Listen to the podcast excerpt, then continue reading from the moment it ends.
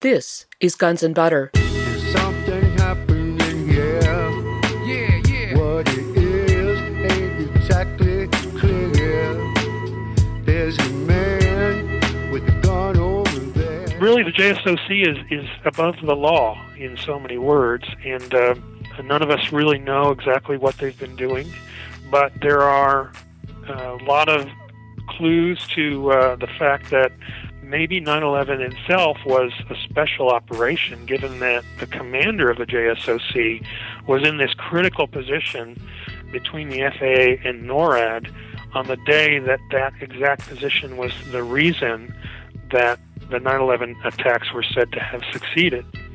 So, uh, you know, other than Canavan, there are uh, many people uh, who played roles related to either affecting the crimes of nine eleven, in my opinion, or covering them up, who were special operations leaders. I'm Bonnie Faulkner.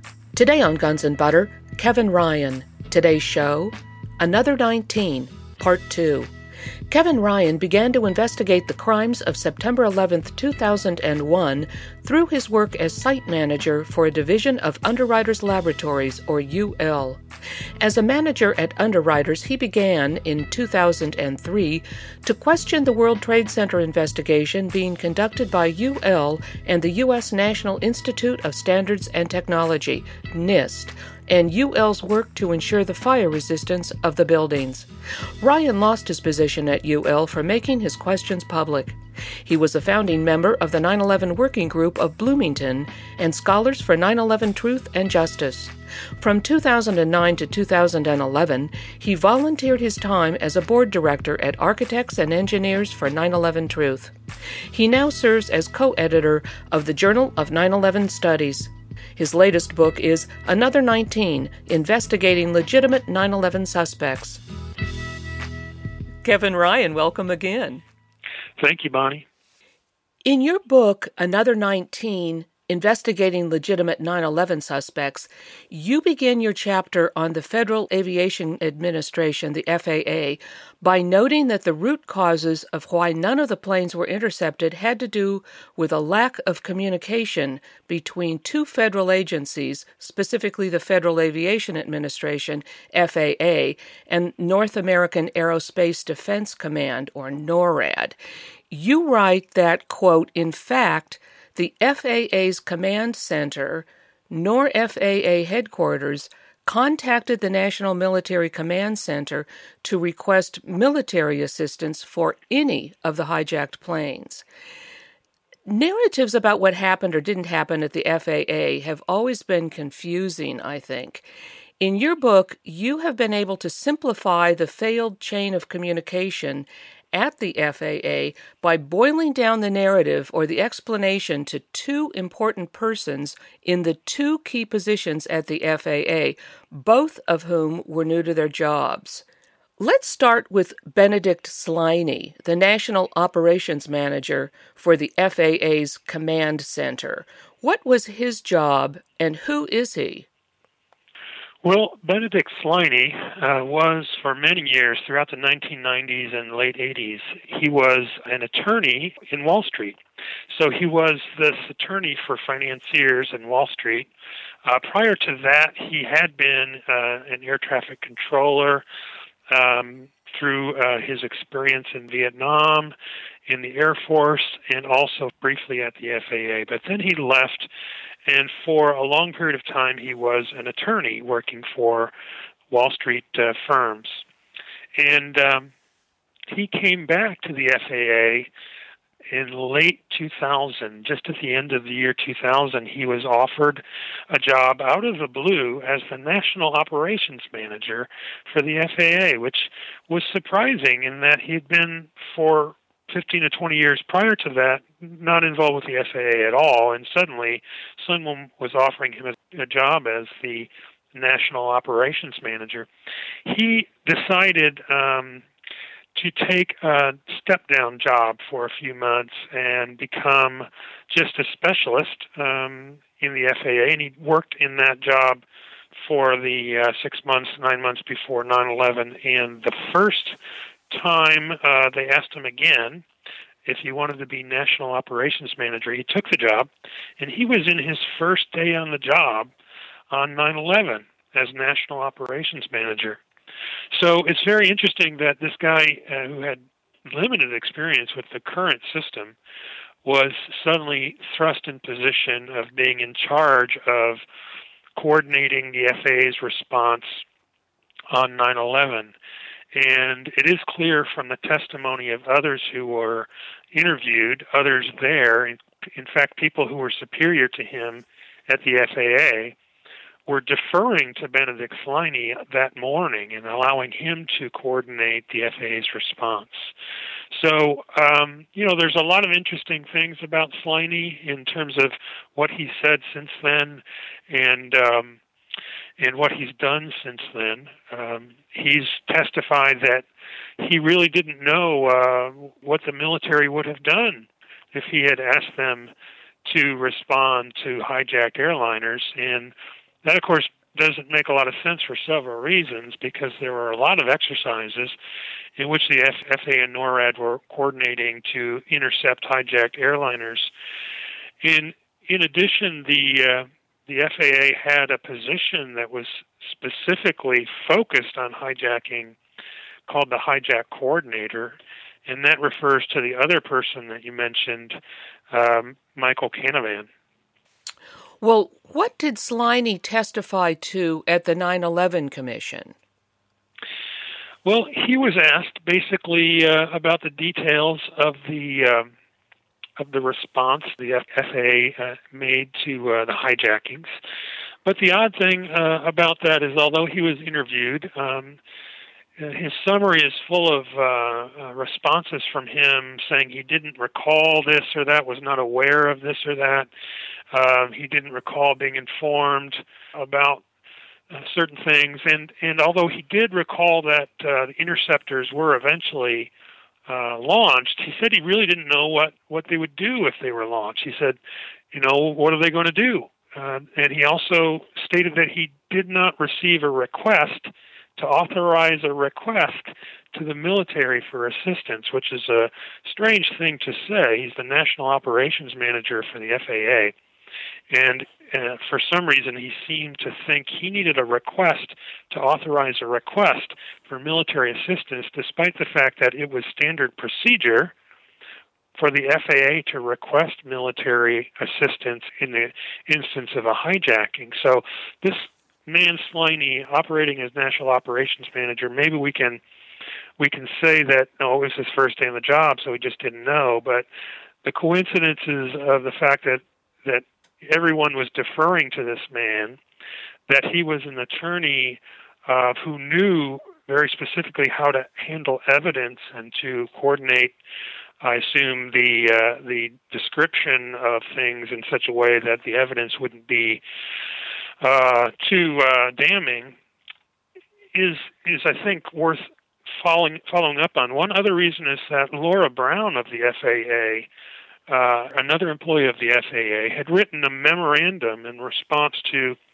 some of the nine eleven Commission's hints that the F A A was really to blame for everything. And Laura Brown uh, wrote in her memorandum that uh, that NORAD was aware of, although although Sliney didn't request assistance, NORAD was aware of uh, everything that was going on in real time as these airliners were being hijacked. And this is a long period of time. If people aren't aware, Benedict Sliney, the national operations manager, was aware of the first hijacking at eight fifteen in the morning, essentially as it was happening. And the record does show this. And so, you know, although one plane was hijacked and he was aware of it, and then uh, twenty minutes later another plane was hijacked, and twenty minutes later and so on, four planes being hijacked and flying around the country for two hours, not being intercepted. Uh, and Sliney was aware of all of this as it was going on and failed to request military assistance. Now, that's only part of the story, of course. The F A A is really not entirely to blame, but there are these two characters, uh, Benedict Sliney being one of them, that really uh, call attention to uh, their behavior and their position and why they were there that morning. In addition to the F A A's command center, the other key part of the F A A is its headquarters. At F A A headquarters, according to your book, there is only one person there who is authorized to request military assistance, and that is the hijack coordinator, who was not in town on September eleventh. Who held the hijack coordinator position, and what can you tell us about him? Well, this was Lieutenant General Michael Canavan. And uh, so Lieutenant General, referring to the fact that he was a career military man, actually he had spent his entire career in the Special Forces, going back to Vietnam again as a Special Forces soldier, and he actually held very high positions in the military for many years. He was the uh, uh, European commander for Special Operations for many years. He was also the head of a group called the Joint Special Operations Command, or J S O C, in the late nineties. And people may remember J S O C because that's the the group uh, from the military that uh, was said to have killed Osama bin Laden finally many years later. They are a very secretive um, group uh, on the order of covert operation like the C I A. In fact, they operate along with the C I A as a paramilitary uh, functioning unit. So Michael Canavan was the head of these uh, special operations groups, and he came into the F A A Uh, as the hijack coordinator. The other title for that is the Director of Civil Aviation Security. It's a, it's a very high-level job in the F A A. It reports to the uh, F A A administrator at the time was Jane Garvey, and Jane Garvey is, is also known to have not really done anything effective at F A A headquarters on nine eleven. Uh, but Michael Canavan is the person who should have been the most uh, highly focused uh, witness in the entire investigation, given that the nine eleven Commission found that the reason these planes were not intercepted was because there was a lack of communication between the F A A and NORAD. And the one person who was supposed to be the exact point of communication was the hijack coordinator. So the way it worked is that, uh, you know, F A A centers around the country would report hijacking, and then the National Command Center, which was being run by Benedict Sliney, would report that hijacking and request for military assistance up to the hijack coordinator at, at F A A headquarters. And then the hijack coordinator would directly request military assistance through the uh, Department of Defense. Well, Michael Canavan, it turns out, was just not there. He was just not available on the morning of nine eleven. And uh, many people know that there were uh, quite a few leaders in the military uh, in the government who were just not available on the morning of nine eleven.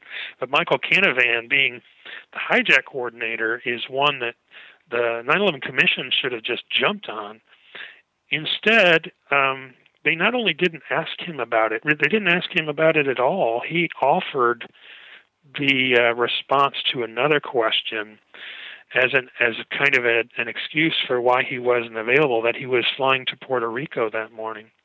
But the nine eleven Commission did not follow up on why he wasn't in that uh, position and who was filling in for him, more importantly.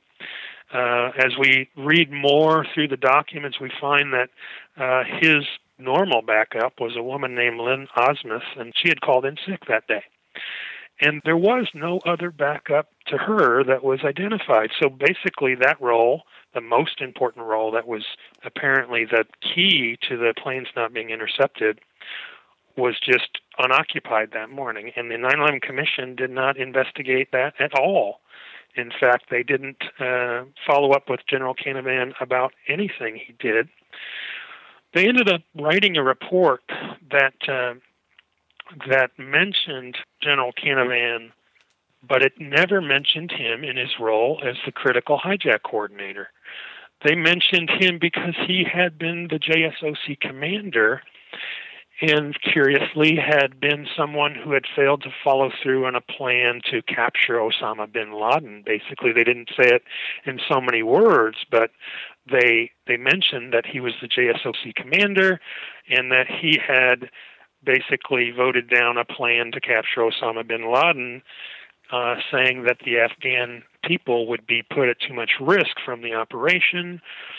Um, and of course, you know, since we've invaded that country, we, we never hear that excuse. Uh, the generals never say that the Afghan people are at too much risk. But yet, back in the day, uh, that's what Canavan did.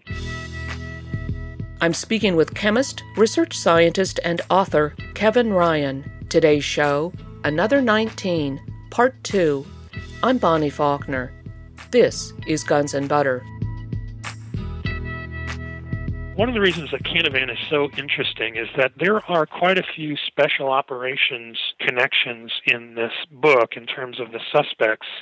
And I just go through that detail and try to point out that it's so odd that Canavan was a special operations leader, commander of the J S O C, the very secretive military group, um, because a lot of people see nine eleven as something of a special operation in itself, and there are all these other characters in the list of suspects who were also special operations soldiers, from Richard Armitage uh, to Brian Michael Jenkins, who designed the World Trade Center security system, to Dwayne Andrews, who was the head of S A I C, and so on and so on. There are really, uh, I'd say, enough connections to special operations and the key roles related to what happened on nine eleven that we can safely say that that should be a serious line of inquiry in any independent investigation. Well, like you've said, Michael Canavan had been the commander of the Joint Special Operations Command, or J SOC, which ran the military's counterterrorism operations and covert missions. Can you give us a little history of the Joint Special Operations Command? Who set it up, and how did it evolve? Yeah, the, the J SOC was um, something that succeeded, essentially evolved from an organization called the Office of Policy Coordination. And this was a secret government-funded organization that uh, was running in parallel with the C I A and came out of the same legislation that the National Security Council put into uh, effect in nineteen forty-eight. Back then, the O P C, uh, Office of Policy Coordination, was led by Um, the C I A director, Alan Dulles, and a guy named Frank Wisner, who was a State Department uh, official. And uh, the J SOC evolved from this O P C group in nineteen eighty, um, really as a result of Operation Eagle Claw, which was the failed attempt to rescue the hostages in Iran in nineteen eighty.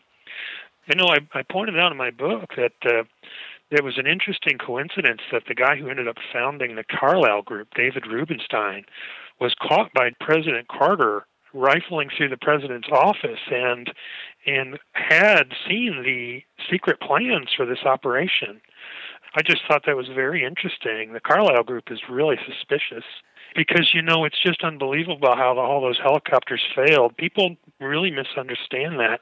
They all thought it was because of the dust storm, right? And the dust storm and all these helicopters failed, but that's not true.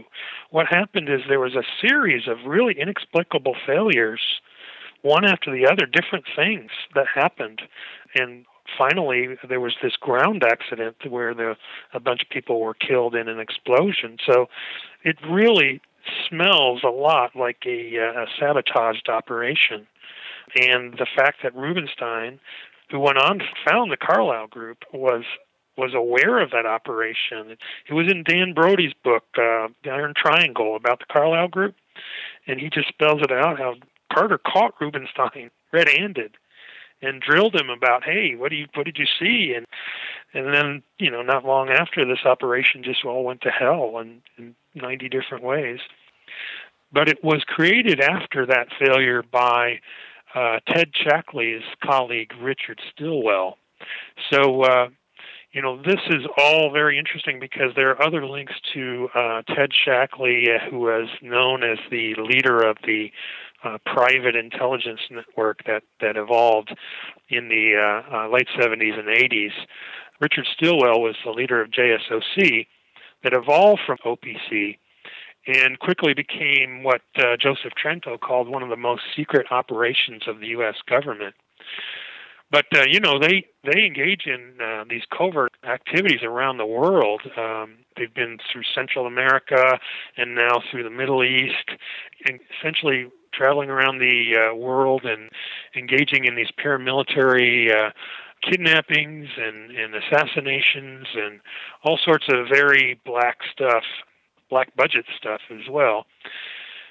So that's kind of the history of J S O C. The thing that people may not know today, but the J S O C is a group that has um, been given one of the few exceptions to uh, the Posse Comitatus Act, which is a longstanding U S law that prevents the military from operating within the United States. But uh, there was a presidential decision directive, Uh, P D D twenty-five, which gave J S O C an exemption from the Posse Comitatus Act, which means they can legally conduct their their secret operations within the United States, although I'm not aware of exactly what they're doing today. I think that's of interest, or should be of interest to people.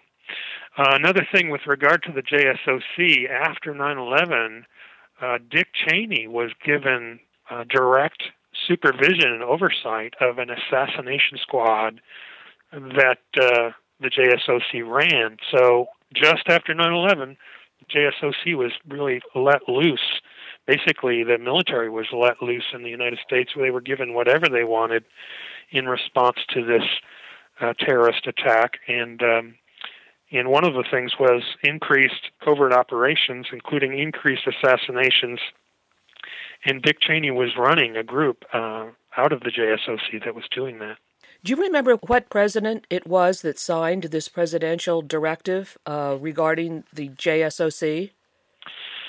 I believe it was Clinton, um, but I don't know exactly who wrote it. As you pointed out, quite a few special operations soldiers have ties to nine eleven. Um, the J S O C regularly works with foreign intelligence agencies also, right? Including the Mossad, according to your book. That's right. That's right. That's exactly right. They they operate with um, impunity around the world, and they operate alongside other similar agencies like the Mossad, which is an intelligence and paramilitary organization out of Israel. And so um really, the J S O C is, is above the law in so many words, and uh, none of us really know exactly what they've been doing, but there are a lot of clues to uh, the fact that maybe nine eleven itself was a special operation, given that the commander of the J S O C was in this critical position between the F A A and NORAD on the day that that exact position was the reason that the nine eleven attacks were said to have succeeded. So, uh, you know, other than Canavan, there are uh, many people uh, who played roles related to either affecting the crimes of nine eleven, in my opinion, or covering them up, who were special operations leaders. What about former Secretary of Defense William Cohen and the Quadrennial Defense Review of nineteen ninety-seven? Did it have any impact on September eleventh? I think it might have, and the reason that I think so is that the nineteen ninety-seven Q D R has been cited as the reason that the national air defenses were so dramatically reduced in the late nineties and early twenty-first century, and that is that that Uh, defense review called for the reduction of air bases that would be actively set up to respond to this sort of thing. So at the time the report came out, there were one hundred jets that were regularly available to respond, to scramble and intercept hijacked planes, respond to air and aircraft. Uh, this Defense Review recommended that the bases be shut down in such a way that there were only fourteen, across the country, only fourteen jets, down from one hundred, that could respond. And so William Cohen, being the Secretary of Defense at that time, he was in charge of uh, the Q D R. And, you know, he's an interesting guy in other ways. He, he went on to start a consulting group called the Cohen Group. And uh his vice chairman was a guy named Mark Grossman, who was a, a State Department official at the time of nine eleven, Mark Grossman has been cited by Sibel Edmonds as being a person of interest with regard to nine eleven. So those are other clues that need to be followed up. Um, but on nine eleven, specifically, the people managing the response or the lack of response had uh, more to do with the F A A and NORAD and what they could have done and did not do on that morning. And what about Hugh Shelton, chairman of the Joint Chiefs on September eleventh? Where was he? Well, Shelton was, um, curiously, flying to Hungary for uh, a meeting of high-level military people in NATO. And uh, there's some interesting coincidences with regard to Shelton, other than the fact that he he was the commander of worldwide SOCOM, Special Operations, at the time that Canavan was the J S O C commander. He was also missing, like Canavan, that morning. So it was said that he flew off in this modified jet, much like uh, the E four B jets that um, were seen circling the White House and so forth. Um, it was a modified jet that Uh, was flying to Hungary, and then at some point he was told of these attacks as they were occurring. And there's a story about that. He tells it in his memoirs. And they turn around, and they come back, and they are supposedly refused uh, re-entry into the United States. Um, but there is more to that story, because there are contradictions about how he came back and what he witnessed that morning. So uh, exactly what he did and where he went uh, is not entirely clear. What were the two different reasons why the nine eleven attacks were said to have succeeded, and uh, Michael Canavan's responsibility in that? In fact, I, I think in your book he, he ran training exercises, didn't he? Exactly, yeah. One of the F A A um, employees in the intelligence division of F A A said that uh, as soon as Canavan came into the job, again, this was October two thousand, so Canavan had just been in the job less than a year when nine eleven happened, but as soon as he came into the job, uh, this John Hawley, who was an F A A employee in the intelligence division, said that Canavan was running tabletop exercises that were, in hindsight, pretty damn close to the nine eleven plot. Those were his words, pretty damn close to the nine eleven plot. So Canavan has denied running such exercises, but the F A A employee John Hawley says that he did. And so there is yet another reason to look at at Canavan, uh, but there's even more. I mean, with regard to just how could the planes have been intercepted, Canavan has been cited to have written um, policy in the F A A when he came in that uh, really eased up the restrictions on the airlines in terms of their security. He uh, wrote memos saying they didn't need to be fined, you know, if they were violating F A A rules. Um, and there was also this team of F A A people who are called the Red Team, and they would go into airports and they would test the security programs.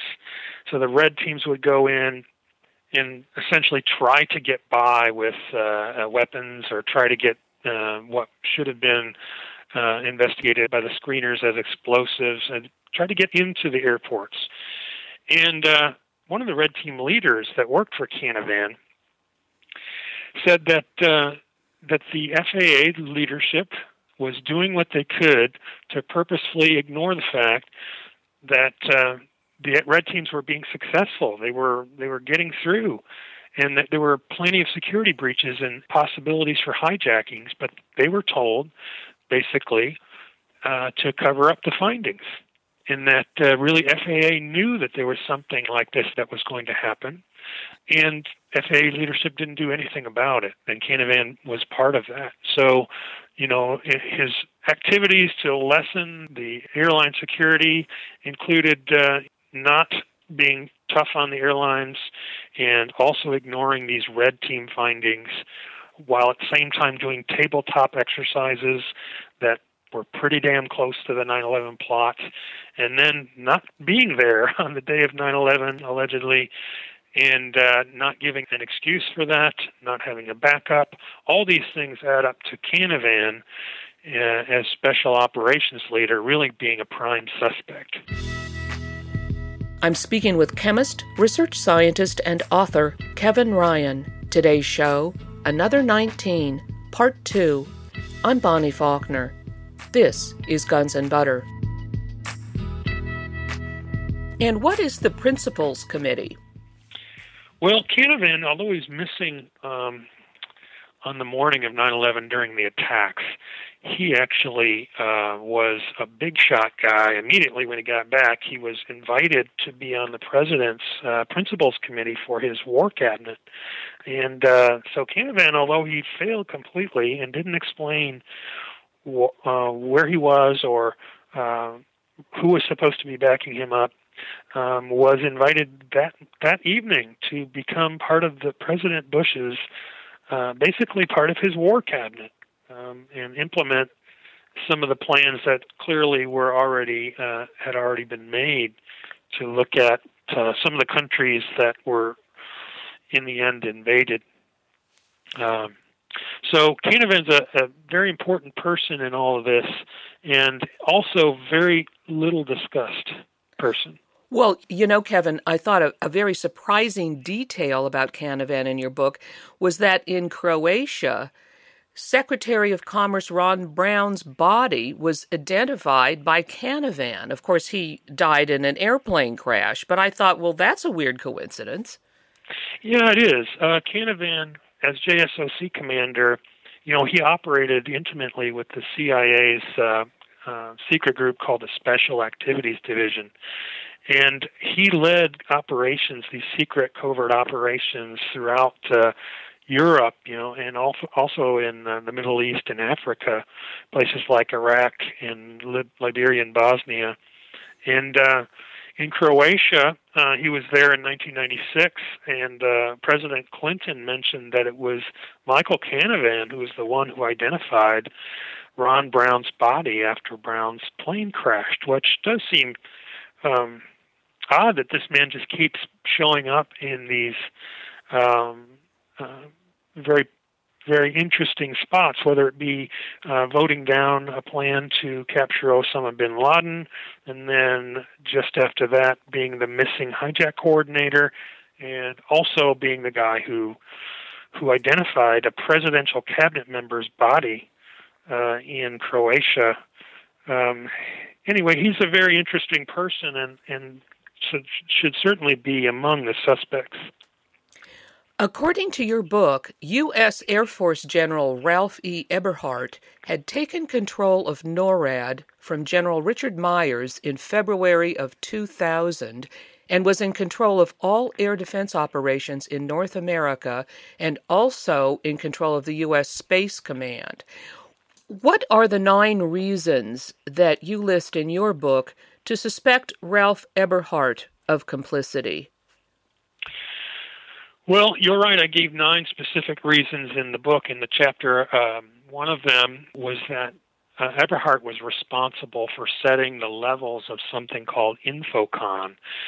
And Infocon is an alert system that uh, defends the military against attacks on its communication networks. So curiously, just twelve hours before the nine eleven attack, an order was given to lower the Infocon level to its least protective level. They set it um, at this least protective level, and apparently uh, that would have made it easier for uh, people to hack into the uh, computer networks, including the air defense system. So that's one reason Eberhart was responsible for setting those levels, and, and coincidentally, just twelve hours before the nine eleven attacks occurred, this system was set at its least protective level. And another reason is that um, Eberhart was the sponsor of and in charge of many of the coincidental military exercises, uh, sometimes called war games, that were going on the morning of nine eleven. Overall, though, Eberhart didn't do anything in response to the attack. So he was the commander of NORAD, and he did nothing personally. Although he was present in the uh, military's teleconference, he didn't order the scrambling of jets. He did not order an escort for Air Force One. He generally just was not there as a leader at all. Uh, he also failed to implement uh, military control over the U S airspace. And people were expecting him to do this, to say, oh, the heck with the F A A. You know, at this point, it's been an hour and a half. Now we've got planes flying around, crashing into buildings. We would expect the military to take control of U S airspace. Um, and Eberhart had the power to do that, but didn't do that until well after the attacks were over. Um, another curious thing about Eberhart is that he decided in the middle of the attacks, at the height of the attacks, to make a trip between Peterson Air Force Base, where he was, and Cheyenne Mountain Operations Center, the NORAD uh, underground bunker operations center. And that's only a twelve-mile drive, but it took Eberhart close to an hour to make this drive in the middle of the attacks. And he said, basically, he did that because he thought things had quieted down, which made no sense whatsoever. Uh, you know, on his way to this command center, he, he was on his cell phone, and he did give one order. He directed all the uh, interceptor jets to battle stations, which you would think would be a, a good order, making them more prepared. The problem is at nine forty-nine in the morning, you know, this is only fifteen minutes before the last plane crashed in Pennsylvania.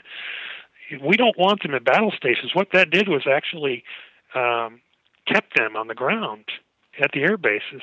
The order should have been to scramble because they were already at battle stations. Um, you know, there were a lot of changing stories of what happened. One thing people should know is Ralph Eberhart did lie to the United States Congress. He lied to the Senate Armed Services Committee. If the nine eleven Commission report is true, then Eberhart lied, saying there was many notifications of these hijacked airliners, that these notifications were documented. Um, the only other alternative is that the nine eleven Commission report is not true, which would, of course, make a little more sense given that the nine eleven Commission report exonerates the military entirely. So there are a lot of reasons NORAD failed to cooperate with the nine eleven Commission. Uh, they they never delivered some of the documents that the Commission requested. And Eberhart was in charge of, of all of this. So he should be a prime suspect. In fact, he could be brought up in charges in some cases. Lying to Congress is a crime. So um, he should definitely be investigated further. NORAD was conducting military exercises on nine eleven. Was General Ralph Eberhart in control of these exercises? Yes, he was. He was he was the sponsor of these exercises, and um, the military was asked if they'd ever had similar exercise hijack events.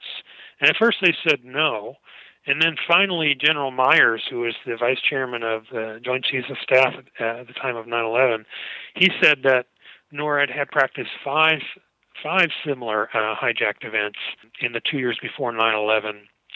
And the fact is that records that have been released since then show that NORAD had practiced twenty-eight hijack exercises in the twenty months leading up to nine eleven, and at least six of those were focused on hijackings that were located entirely within the United States. And that, of course, puts to rest this excuse that NORAD was only looking outward, because they had six exercises focused on hijackings entirely within the United States. And the ones that were occurring on nine eleven were under the sponsorship of Ralph Eberhart, uh, the commander of NORAD. Uh, one of them was called uh, Vigilant Guardian. This was a big one. And uh, this was one that involved inserting um, simulated data into and over the live uh, data on the radar screens, and uh, and caused a lot of confusion. And the record shows that people were absolutely confused by all these injects, this simulated data. Uh, if you look at the exercise documents, which have been released to some extent, it's just really clear that this was happening right at the time of the attacks of nine eleven. What about the field training exercise SPADES? Is this uh, type of military exercise relevant to any of the nine eleven flights? I think it is. Um, SPADES is referred to uh, as a field training exercise in the documents that have been released related to the nine eleven exercises. And SPADES is something that means a radar track has been taken out of the radar coverage for a period of time and then reintroduced as an unknown track uh, sometime down the road. And this, this sort of feature is interesting because Flight seventy-seven was lost on radar for some time, and uh, I believe it was about twelve minutes um, that Flight seventy-seven was lost on radar. It was flying around uh, the country, turning, being hijacked, and just not showing up on radar. So this SPADES exercise is important, but there's another exercise that is really of interest for several reasons. Uh, first of all, because the nine eleven Commission uh, member Richard Benvenista was very interested, and he was the one who was drilling NORAD at first, you know, early on, about these exercises. And this exercise was called Twin Star. It was what, what was called a live-fly joint F A A and NORAD exercise. It was conducted a few years before nine eleven. But one of the reasons it's interesting is that the fighters in this exercise, the interceptor jets, never got off on the appropriate heading, and it took them forever to catch up. And not only that, but this Twin Star involved multiple hijackings at the same time. So those are two things that are very similar to nine eleven. And this Twin Star exercise was the basis for another exercise that was in planning stages on nine eleven called Amalgam Virgo. Now, uh, technically, the record says that Amalgam Virgo had not been in operation, had not been occurring on nine eleven, but it's interesting to wonder if Amalgam Virgo actually was being implemented on nine eleven, given that it reflected multiple hijackings at the same time, and the response was the same. The interceptors got off on the wrong heading, and it took them forever to catch. They never caught up, essentially. Could you explain what a heading is? And that is that is what Twin Star is about, right? That's right. A heading is part of the scramble order instructions given to interceptor jets.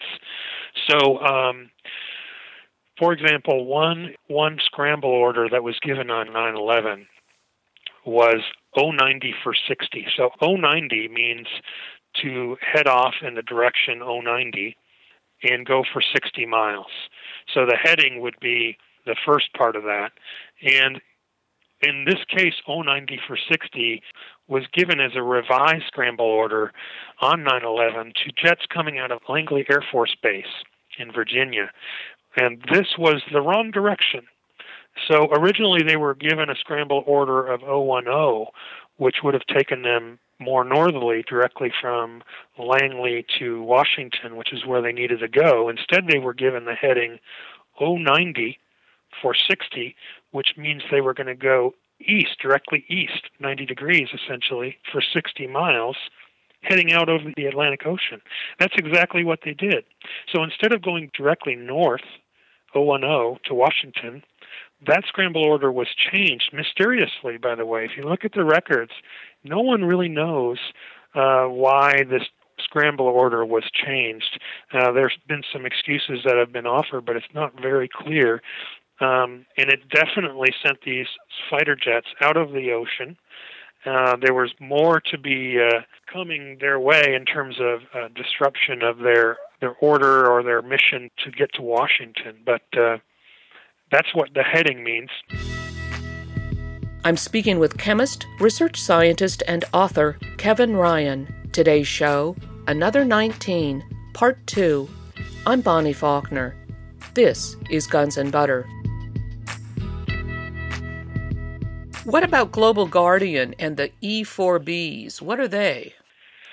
Global Guardian was another uh, massive exercise going on. It was a joint nuclear war simulation that was being run by uh, U S STRATCOM in conjunction with NORAD, so it's Strategic Command, uh, the nuclear uh, missile command in conjunction with NORAD.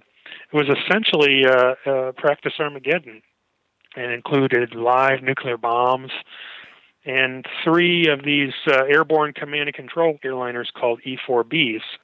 And as I said, an E four B was seen circling the White House during the nine eleven attacks and might have been part of that exercise. Others may have heard that uh, um, bombers were uh, were rolling at the tarmac at Barksdale Air Force Base, where uh, where President Bush showed up after leaving Florida, and these were live uh, nuclear bombs, as as we're told. So uh, this was a very interesting uh, uh, sequence of events, in that all at the same time that nine eleven attacks were occurring, there were these many different military exercises, and it almost seemed that the military was preparing for a nuclear war. Um, now, I, I can't explain how that would fit in exactly, but people, for example, a researcher at a blog called Shoestring nine one one has put together quite a bit of information that reveals that uh, the preparation for nine eleven might have been involved with these preparations for a nuclear war, as if somehow they would have promoted the confusion and uh, also perhaps prepared the nation in case there were some other things going on on that morning that people couldn't have predicted. What does sim over live mean? Well, sim over live is, is again, back to when uh, the Vigilant Guardian uh, exercise was going on. There would be simulated data. Uh, injects, they're also called, false radar blips that were overlaid over the live, real data of aircraft out in, in the airspace.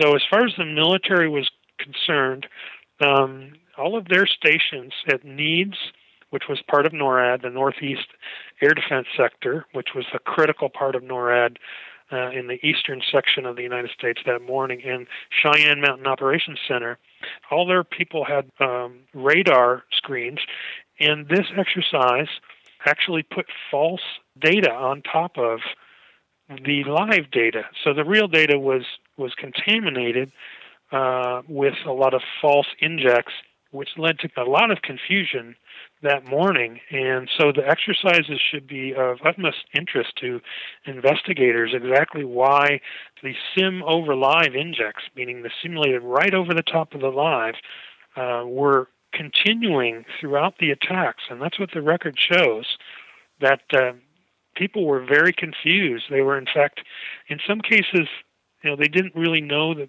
real attacks were going on. They were joking about some of the hijacks as if they weren't real, um, and they were clearly confused by the whole thing. So that's what sim over live refers to. What's a max subsonic order? Well, this is another, uh, there are several strange orders given to the Langley uh, fighters.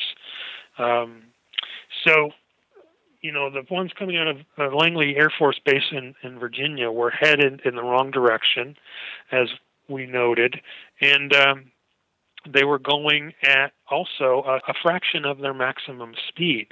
And the reason they were going at a fraction of their maximum speed is they were told to go max subsonic, meaning to not break the sound barrier, go as fast as they can without breaking the sound barrier, which is less than half of their maximum speed for these for these jets. These pilots have testified they'd never heard that before. They don't know where that came from, why they, they were told to uh, go only max subsonic. But that's not the only strange thing. I mean, the other thing being their change in scramble order that has never been explained, why they went over the Atlantic Ocean instead of directly to Washington. There's more. Um, they had a situation in which their supervisor of flying, Uh, which is someone who's supposed to remain at the base and coordinate with the uh, jets as they're uh, conducting their mission. The supervisor of flying was also ordered to scramble, an unprecedented order. So we had all these unprecedented orders, including uh, orders to squawk quad sevens, which is, again, something that has never been explained. Why would this special squawk, squawk means to uh, enter into the transponder a certain code. So if, for example, a commercial airliner is hijacked, they'll put in a four-digit code in their transponder, which, by the way, none of the nine eleven hijacked planes on nine eleven did, although it just takes a few seconds and they were all trained to do it. None of them did this.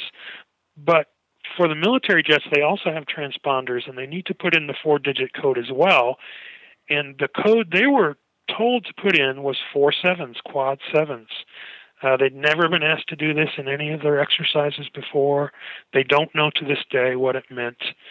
Um, and there are other similar orders they were given, but all these unprecedented things were happening with regard to the jets that were scrambled, and it led to them never catching up with any of the hijacked airliners. A General Worley of Andrews Air Force Base, closest to the Pentagon, does he fit into the events of that day? He does. Uh, Andrews Air Force Base was was the Air Force Base that was only ten miles away from the Pentagon.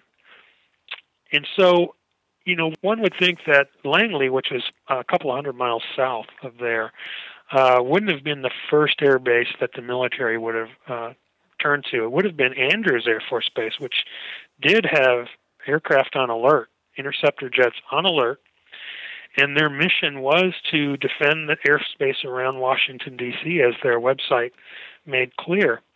Um, so the military, unfortunately, did not turn to Andrews Air Force Base. Um, instead, Andrews was kind of in this odd uh, series of communications with the U S. Secret Service. And odd in that... Um, You know, the Secret Service called uh, Andrews Air Force Base a little after nine in the morning when uh, um, a couple of the aircraft were either hijacked or about to be hijacked. And everyone knew that this was going on, and yet the Secret Service, which had the power to, in itself, to order uh, jets to be scrambled, not only did not do so, but when the Andrews people asked, hey, can we help you? Can we launch some aircraft? They said, no, hang on, we'll call you back. And the Secret Service didn't call them back, uh, despite the fact that these planes continued to be hijacked, despite the fact that the Secret Service knew this uh, was happening. But uh, ultimately, um, the general in charge of uh, Andrews showed up, and his name was David Worley, as you said.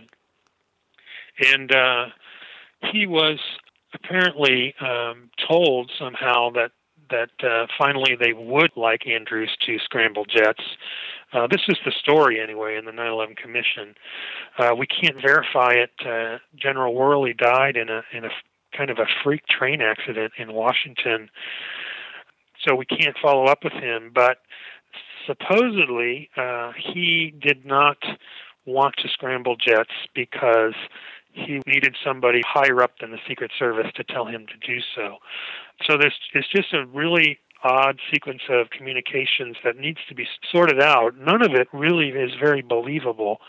Um, but most importantly, people should know that Andrews Air Force Base was only ten miles away from the Pentagon, could have been in the air and there immediately, just essentially immediately. There would have been no uh, delay whatsoever. They had interceptor jets on alert.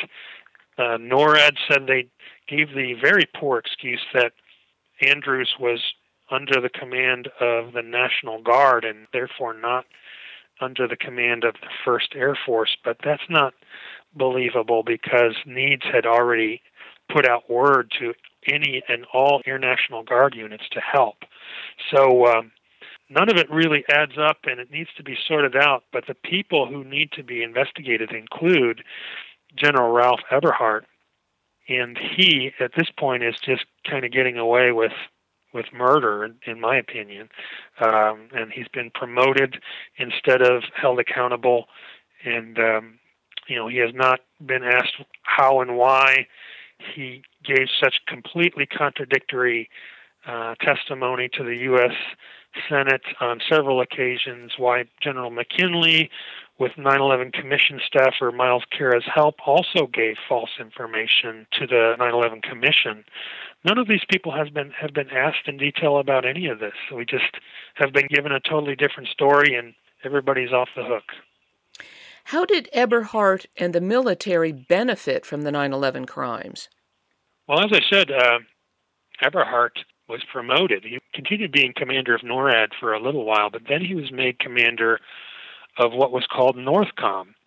And again, this goes back to, uh, to some extent, goes back to Posse Comitatus, in that the military is not supposed to operate uh, in the United States, as not have military operations in the United States. But NORTHCOM was a new military command that was created after nine eleven, essentially for that, in case that there's a need for military intervention in the uh, continental United States or North America.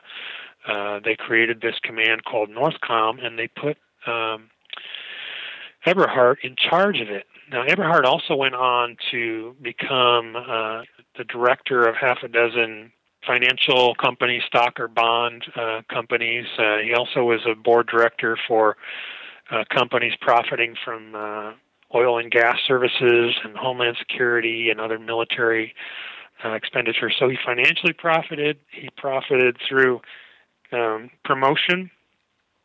And the military in general, obviously, uh, profited from nine eleven, and that, you know, before nine eleven, we were talking about closing more and more bases in the base realignment uh, program and uh, cutting the military constantly, and, uh, and really the military expenditures in the United States skyrocketed after nine eleven. You know, almost anything they asked for was approved.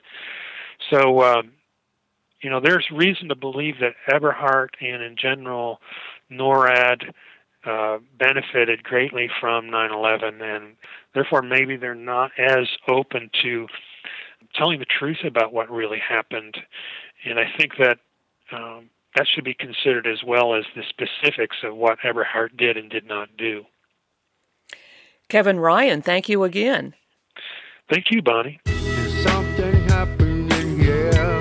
Yeah, yeah. What it is ain't exactly clear. I've been speaking with Kevin Ryan. Today's show has been Another Nineteen, Part two. Kevin Ryan earned a B S in chemistry from Indiana University and has worked as a chemistry laboratory manager for many years in Bloomington, Indiana. He is the former site manager for Environmental Health Laboratories in South Bend, Indiana, a division of Underwriter Laboratories, or U L. Kevin Ryan is a co-editor of the Journal of nine eleven Studies, which publishes peer-reviewed research, and a founding member of Scholars for nine eleven Truth and Justice. He has co-authored several books and peer-reviewed scientific articles on the subject of nine eleven. Visit w w w dot journal of nine eleven studies dot com. That's Journal of the numbers nine eleven studies dot com. Many of his articles can be found at w w w dot u l truth dot com. That's U L T R U T H dot com. His new book, Another nineteen, Investigating Legitimate nine eleven Suspects, can be found at w w w dot another nineteen dot com. That's another, the numbers one nine dot com. Guns and Butter is produced by Bonnie Faulkner and Yaro Mako. To leave comments or order copies of shows, email us at b l faulkner at yahoo dot com. That's B L F A U L K N E R at yahoo dot com. Or Faulkner at guns and butter dot org. Visit our website at w w w dot guns and butter dot org. That's G U N S A N D B U T T E R dot O R G.